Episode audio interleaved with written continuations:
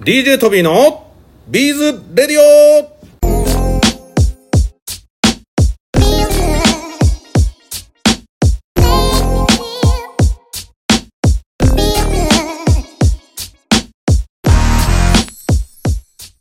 はい、皆さんこんにちは。DJ トビーでございます。ビーズトースコイェーイということで、本日のラジオも始めていきたいと思います。なんかチラチラチラチラ笑い声が聞こえておりますが、今回珍しく男性のゲストです。平田ビーズの平田さんでございます。こんにちは。。こんにちは、どうもいきなりごめんなさいね。こんにちは。かぶってしまいましたけども、はい早速ね、いろいろお話聞いていきたいと思うんですが、どうぞどうぞ。平田さんといえばですね、はいやっぱりビーズバッグを作っておられるはいはいはい。平田さんなんですけども、はい。もうビーズバッグってこう作られて何年ぐらいにななるんですかねまず会社の紹介とかってしていただいたりできるんですかああ、じゃあいたしましょうかね。はいえっ、と、うちは今現在、株式会社ビートという会社をさせていただいておりまして、はい。まあそのビートっていう名前もね、ビーズと糸っていうところをコンセプトにああ、はあ、はあ。つけて、つけさせてもらった、まあ会社です。はい。で、まあ会社自体はね、正直若いんですけれども、はい。。まあその以前から、えっ、とですね、だいたい今の職人で、一番の年配で85ぐらいかないやいやいやいや、85歳そう、はいあの、まあ、そのね、85っていうのは下手の職人、ビーズのせ、ビーズの刺繍のものとか、はいビーズ織りのものを専門に仕立てる職人さんで、はい85歳ぐらいの方が、もうずーっとうちのものを仕立ててくれたりとか。はい。うん。で、あとは、そ刺繍で言うと、女性なんであまり年齢言えないけども、まあ、70半ばぐらいのはい。方はい。が、まあそのお母様の時代からねうちのビーズの刺繍のものを手掛けて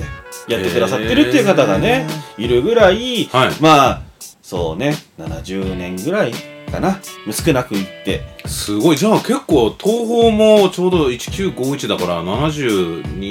2、3年はいぐらいになりますけど、うん同じぐらいの頃から。おそらくもう、う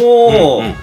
僕の知らない歴史の中で、東宝さんとは長いお付き合いなんじゃないかそなうでとすよね。 いや、トビーもね、完全にそんな長いこと知らないんですけど。全然あ、そうですか。そうもう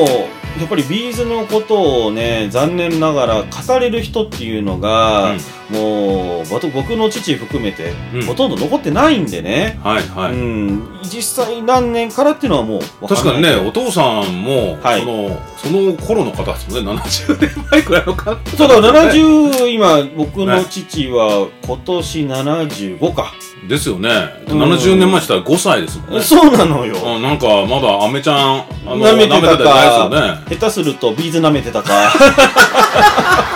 わかんないけれどもそう一応ねうはいちの会社に残ってた書文書じゃないけれども、はい歴史の中には、うん僕のひいじいちゃんがすでにビーズは手掛け始めたっていうのがえー、なんかそうなんですか。残ってたんで、はい。じゃあ、だから、なんとなく当時から、その、ビーズバッグを作ろうみたいなので始まってる感じはあるんですかい、やーそれがね僕のひいじいちゃんはう、ん。もともと傘から始まってるんえで、傘傘面白いスタートが。そうな普んですよ通のか、え、あれですかあのー、日傘みたいなそれが、うんその僕のひいじいちゃんの時代なのうで、んうん。もともとは、おそらく、番傘が主流だったのかな、まだ。あ、番傘そう。はいで、はいそはいれうで、ん主流だった頃に、僕のひいじいちゃんは、十何歳っていう年齢で、宇都宮からうん。東京、下屋に出てきたんです。えー、宇都宮のから来てるんですねそう出身そっちなんですよはいはいはいはい。で、そこで、まあ、昔の言い方で言う、デッチ奉公ですね。うんうんうん。住ませ、住まわせてもらう代わりに働かせてもらって、しはいはい仕事を教えてもらってっていう形で、はい。洋傘でも和傘じゃなくて、はいはいはいはい。その作り方っていうのを教わったらしいです骨組みに何かをこう仕立てて綺いくみたい麗なをそうそうそうそう、うんうんでもその時代やっぱりねそういうものがね生地が艶やかうん。柄物だし、はい。うん、っていうものだったので独立して傘屋を始めた時にその生地を使って何かバッグが作れないか袋物が作れないかってすごいな。それって人間って急に思うんですね。なんか思ったらしいですすごいですね。逆に、そういうこと思えるから、今、会社に、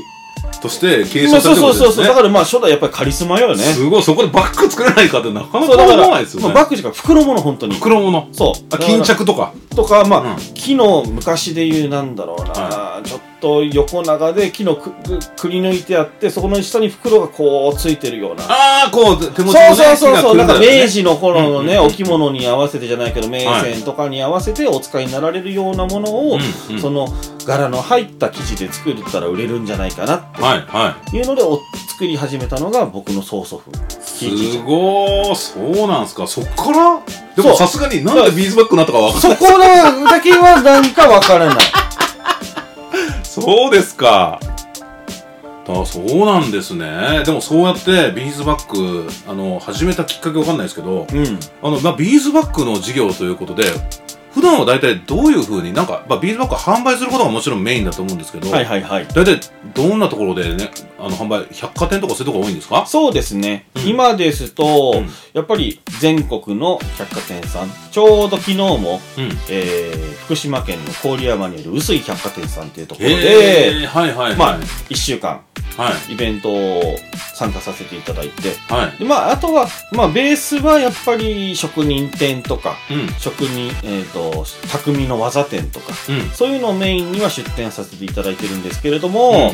まあ、あとはポップアップっていう形で、だいたい月に1件から2件ぐらいのペースはい。で、僕は、あの、いろんなところ回らせていただいて、あ、もう大体じゃあ、もうご自身で、あの、店頭に立って販売することが多いということですね。そうなんです。やっぱりね、ビーズのものって手がかかる分、決して安いもんじゃないから。そう大体いくらぐらいのものが。え、で多いんも、ですかうちで一番高くても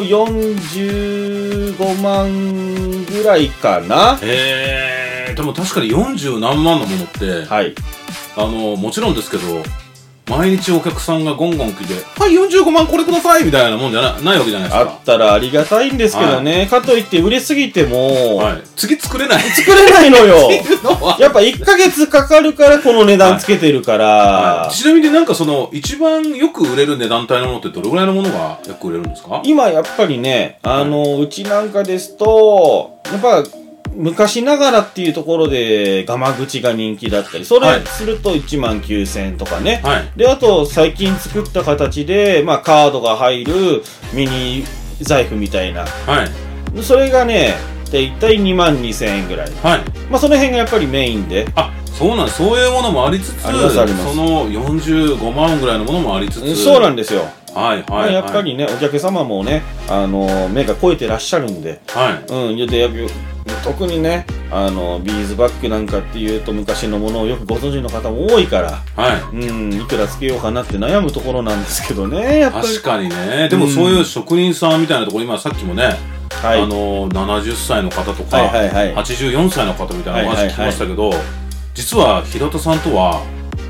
僕、たまたま飛行機の中 で座ったら隣にいらっしゃったことがあって、実はその前の日か何かに、ツイッターで、日本のビーズバッグはなくなるみたいな話が、ありまし一たね回ね出てね、トビー、今でも覚えてるんですけど、東方ビーズのツイッターで、いや、日本のビーズバッグメーカーははい、はいまだ私の知ってる限り、平田さん、柏ビーズさんがございませんみたいなの書いたら、なんかそのあたりも、いや、なくならないみたいなこと書い書いたら、それもヤフーニュースにね、そうで実は載ってたんですよ。ありましたで、ねそんなことだったら次の日かなんかに、たそまうたまそうそうそうそう広島に行く飛行機乗ってたら、はトい、ビあのあれはね、あのあの日は、うん僕も次の日に広島の三越さんでイベントがあるから、うん広島移動する日、うんであの時多分ね ANA だったと思うなんだっけな、なんかね、列に並んでたら前の方に見覚えのある顔がいるなと。そこで、は そう、まずそこで会ったのよ。いはいはい。で、そこで会って、うん何どこ行くの広島行くの何どうし、で、そこでちょこっと話したけど、もうそろそろ飛行機乗る時間だから、じゃあね政府ってさ、別れたじゃない。うん、確かに。別れたはいいんだけどさ、自分の席にさ、行こうと思ったらさ、先にの、す隣にさ、座ってた人が体のでかいのが座っててさ、あー あ、おめえかいじゃん。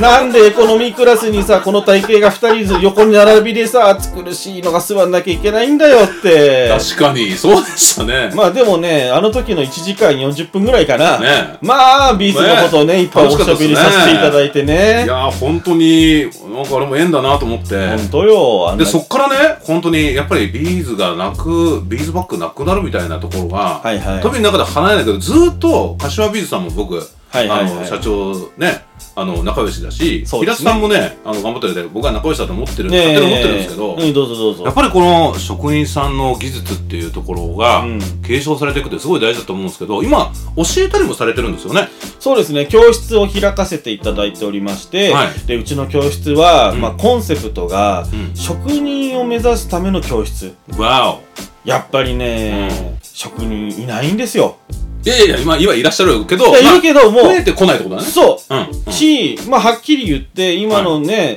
一番のベテランたちも、さて、いつまでできるか、うん常日頃笑いながら、冗談混ぜながら言ってはいる。でも実際20年やれるかって言ったら絶対無理だと思う。そりゃそうっすよね、あ、でも、まあ、柏ビーズの岸本さんは何歳だっけだ な。っていうところもあるんだけれども、はいはいまあでもね、20年とは言わなくても30年後はさすがに無理だと思う。確かにまあどちらにしてもこう継承してくとかそういう意味で言うとそうなのよ20年とか30年の問題じゃなくてこう例えば新しい急に今30代の人とか40代の人が入ってきてまた次入ってくるみたいな仕組みがないと、こうずーっとこう日本のこう伝統的な文化が引き継がれるというのはないですもんね。無理だと思います。うん、やっそぱれり一、回の問題じゃなくてうん、なんかそういう意味でど徐々に徐々にこう入っていく仕組みっていうのは欲しいですよねそれで始められたってことなんですねまあやっぱりね、いきなりっていうのは、いきなり仕事してって、はいあのーよっぽどの近くに師匠がいたとか、はい、まあ今の職人もそうですお母さんの仕事ずっと見てたからはいで自分たちもものづくりも手伝ったこともあったしっうんていうので今仕事ができます、うんただいきなりポンって入って縫います私って縫えるもんじゃ決してない そりゃそうですよそね、うでそんな。そう困っちゃうのが、は自分の親世代が現役でバリバリの頃にはそんな心配なかったというのが一番問題い。はいはいはいはい。やっぱりね、うちの会社なんかで言うと、昔のその刺繍をしてくれた縫い子さんっていうのうは、ん。東北地方のね、まあうん昔ながらの言い方で言うと内職さんです。はい。そういう人たちって、あの、女学校で何年やでビーズ縫ったことありますよ。または日本刺繍やってましたよ。そういうこと経験をお持ちの方がいらっしゃって、近所の人に、あなた家でやる仕事やらない。縫い方は私が教えてあげるわ。そういう方たちがいっぱいいたおかげで、日本のものづくりは支えられてきたんですけれどあ、も、もともと、こういう手作りみたいなものを学ぶ機会が昔はあったからってことですね。あったそうです。そりゃそうですよね。うん、学校で。確かに確かに。そううん今、手芸よりも、パソコンとか、プログラムみたいなもちろん話そにれなってもあるるけし、ど、昔は確かに、うん。ハンドメイドって、身近にあったんですもんね。そうみもうハンドメイドじゃないですよねもうそれが生きていく女性が生きていくために必要な過程の一つあ、確かに。お洋服お洋作服ったりねそうそうそうそううんうんうんようん服じゃなくっても着物でも和裁っていうね文化が残ってるように確かに。そう着物もだって自分でやんなきゃいけないちょっとだから教えてもらったら、あのなんかやり始めて、で、ちょっと技術的に、あのできるようになっていけば、職人になれたような時代があったんですね。そうもともとのこう、ある程度レベルがあったってことですもんね。そうやっぱりねそうき基礎は持ってるではいその後に、あと色使いたちはその各地に親方さんっていう人たちがいるから親方さんがいるんですそうね親。方がい るんですあ、そうなんですか。そうはい。だから親方さんがその縫い子さんにここ直しなさいああ直しなさいこういう風に縫いなさい綺麗にこうなると綺麗だよ全部教えてくれてたえー、そうなんですか。だから私たちが全部1から10まで何人っていう縫い子さんそれぞれに教えるわけじゃなくてもともとはその秋田の大館にいた親方さんにうちは仕事を出すだけ、へーそうするとそこから、今度ほ北海道の南の方青森岩手そういうところの職人さんのところにまた次の親方さんのところに仕事が振られてうん。でそこからまたその近所の人たちに仕事が振られてもうトゥリーみたいになってるってことですね。もこうそういうネッえトワークが枝に、えー、そうそうすそごい。うできてたんですはだからその当時で言えば数も作れたしい。うん。うん。で、誰に、なんていうのかな、わざわざ教室に通わなくても、誰かに教えてもらえるっていう、いう状態が、もともとあったんでね。うん。私の父なんかはきっと、今となって、こんなにもビーズのものを教えてくれる、または作れる人がいなくなるなんて思ってもいなかったと思います。かもしれないですね。そううん。うん。でもそういうところから、やっぱりこう必要ではないかってことで、教えることを始めていかれたということなんですね。そうですね。まあ、うん。それがやっぱり、最終的には、うん、これから先自分の代だけじゃなくてその次の代に残していくための準備が、うんとしても必要なことかなと確かにそうっすよね。あとなんか20年ぐらいは、多分やってくれる、まあ20年できるかなって言ってるってことは、その次の人たちっていうのはね、そうそうそうそうそう必要そうですそう、絶対的には売り場でも言わせていただくんですけどやめたは簡単い。うん。もうこれやめたわでも残したいという気持ちが少なからず僕の中にはあるのでまだまだ続けていきたいなといやいやいや、でもきっとその、以前は柏ビーズさんにもね、はいはい出ていただきましたけど、やっぱりこう、残していく。で、この、もともと、ビーズバッグそのものって僕本当にいろいろ調べて日本の文化だと思うんですよ。そうですねだからこれをやっぱりずっと大切に僕らもビーズメーカーとしてのあの残していきたいなと思うんですけどちな今ちなみに学ぶ環境は作られてるってことですけど新しくは今のところは募集はしておられはしないんですかそうなんですうちもが、ういっぱいになっちゃってるんだねそうなんですよ、うんうちの教室ね先生が何せ職人なのでう、んでしあかも作ることもするしえそう仕事もしなきゃいけない確かにでしかも東京に住んでないから、はねあのもう月に2回来てもらうのが精一杯ただまああのもともと本来コロナの前は3クラスあったんで、はまあ、もう1クラス3年年も取ったけど先生には、いうん取ったけれ取ったし大変って言われたけれども、うんもう1クラス復活できればなとは、うんうんうんまあのおいおいですね、うんじゃあなんかそんな時にはね学びたいという方も出てくるかもしれませんけどなんかどういうところで情報っていうのはインスタグラムとかなんかでそうですね情報は出されてるんですか、先ほど言ったビーズイトっていううんアカウントで、うんインスタグラムで、うんえー活動させていただいておりまして、うんそちらの方で、えー、と一応どこの百貨店で販売するよとか、うんまあ、あとは教室で、えー、といついつやるよとか、うんうんで募集とかあともしくは、えー、と生徒さんが実際お作りになられた作品とかもチェックできたりもしますんでね、うんうんはいいやーぜひじゃあビーズ刺繍ね今大人気でバッグ作ら方もね最近よくあのお話聞くこともあるのでもうほんとプロから学びたい、はいまあ、あと、まあ、柏ビーズさん平田さんなんかねあのそれぞれ特徴あると思うんでねぜひぜひあの一度インスタグラム見てみて平田さんのところでも今満員御礼みたいなんでねなんかまた、まあのなんていうんですかね情報出ると思いますのであのそんな時にはぜひ、えーご参加してみていただけたらと思いますのでお待ちしておりますはい。では、ビーズバッグ、最後に聞きたいんですけども、はいどうぞビーズバッグの良さとか、ビーズ刺繍って、こう、一はい言で言うと、あの、平田さんの中で、どんなものですかね。あのね最後ね、かっこよくポエマーみたいに決めてもらえたらと思います。はい。厳し いなぁあのね、はい。うちの職人の言葉もね、借りさせてもらうと、はい。この、やっぱり、徒歩さんとかもが作ってくださる、このガラスのビーズってね、はい。表面だけ光るのもあれば、はい。ガラスならではの吸い込まれる光ってあるんですよね。いやー、俺らよりよくわかってるんですかすごいでそすね。はい。のね、ガラスでの、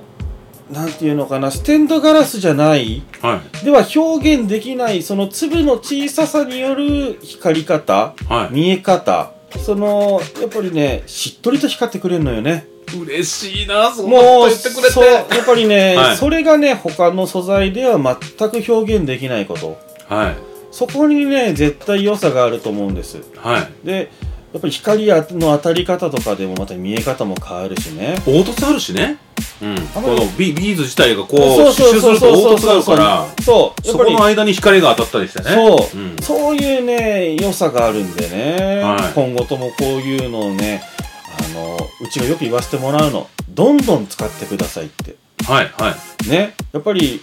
タフです。はっきり言ってビーズのもの。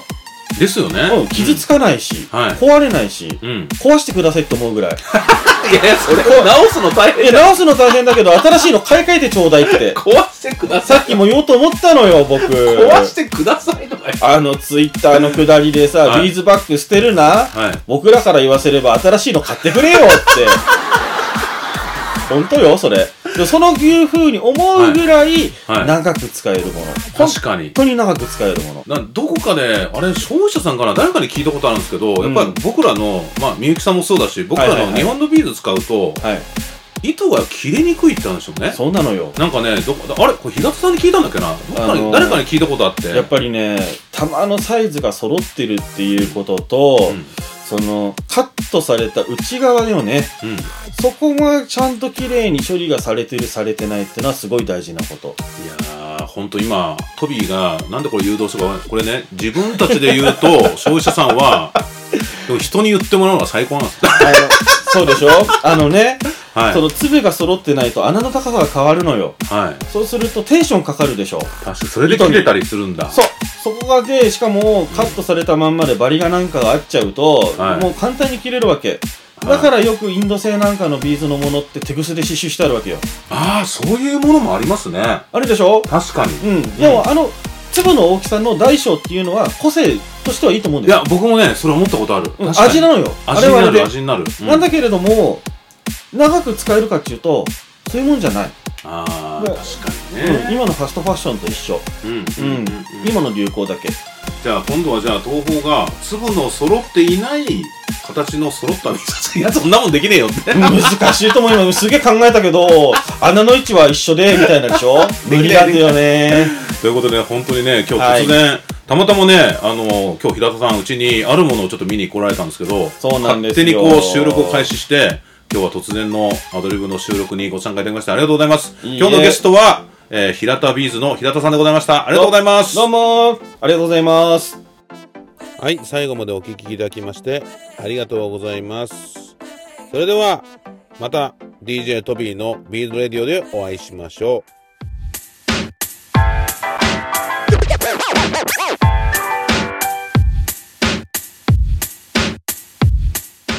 賞金30万円は誰の手にインターナショナルビーズビエンナーレ2024世界のビーズアートに出会える祭典皆さんもぜひご参加いただけませんか世界中からご応募可能でございます一次審査はウェブから応募できます無料で参加できますのでよろしくお願いします詳細はビーズビエンナーレで検索してください皆さんこれから作ると思いますので応募の期間は2024年4月の3日まで準備しております皆さんぜひぜひビーズアートの祭典に参加してみませんかよろしくお願いします